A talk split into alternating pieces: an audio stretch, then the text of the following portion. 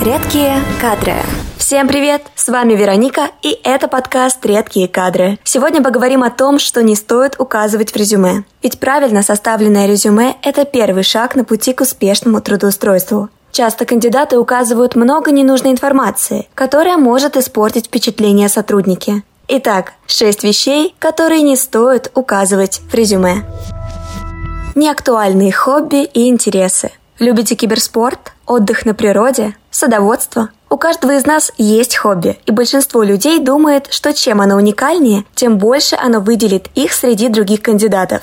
Кандидат может указать в резюме хобби, если оно связано с должностью, на которую он претендует. Например, если это работа в сфере финансов, увлечение инвестированием будет вполне уместно.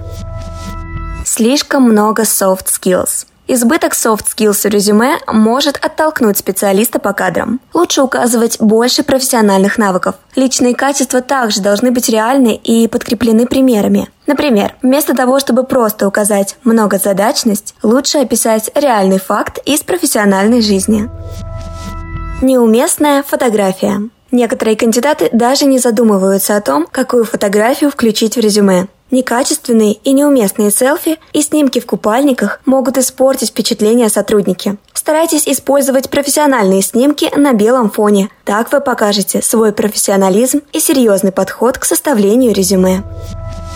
Личные местоимения. Многие кандидаты используют личные местоимения в резюме, однако это считается распространенной ошибкой. Сам формат резюме подразумевает, что вся информация описывает исключительно его владельца. Нет необходимости напоминать об этом в каждом предложении.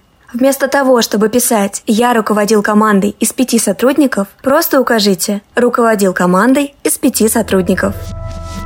Адрес проживания – Раньше включение почтового адреса в резюме было стандартной практикой. Однако сейчас рекрутерам не нужно точно знать, где вы живете, особенно на ранних этапах приема на работу. Более того, это довольно небезопасно, так как эта информация может попасть в руки мошенников. Устаревший опыт работы. В разделе, посвященному опыту работы, не стоит указывать более четырех или пяти должностей за последние 10-15 лет. Рекрутеров мало волнует старый опыт, если это не крупная компания, которая тесно связана с будущей позицией. Вместо того, чтобы нагружать менеджеров по найму неактуальной информацией, используйте это место в резюме, чтобы подробнее описать достижения на недавних позициях. С вами был подкаст «Редкие кадры». Услышимся в следующих выпусках. Редкие кадры.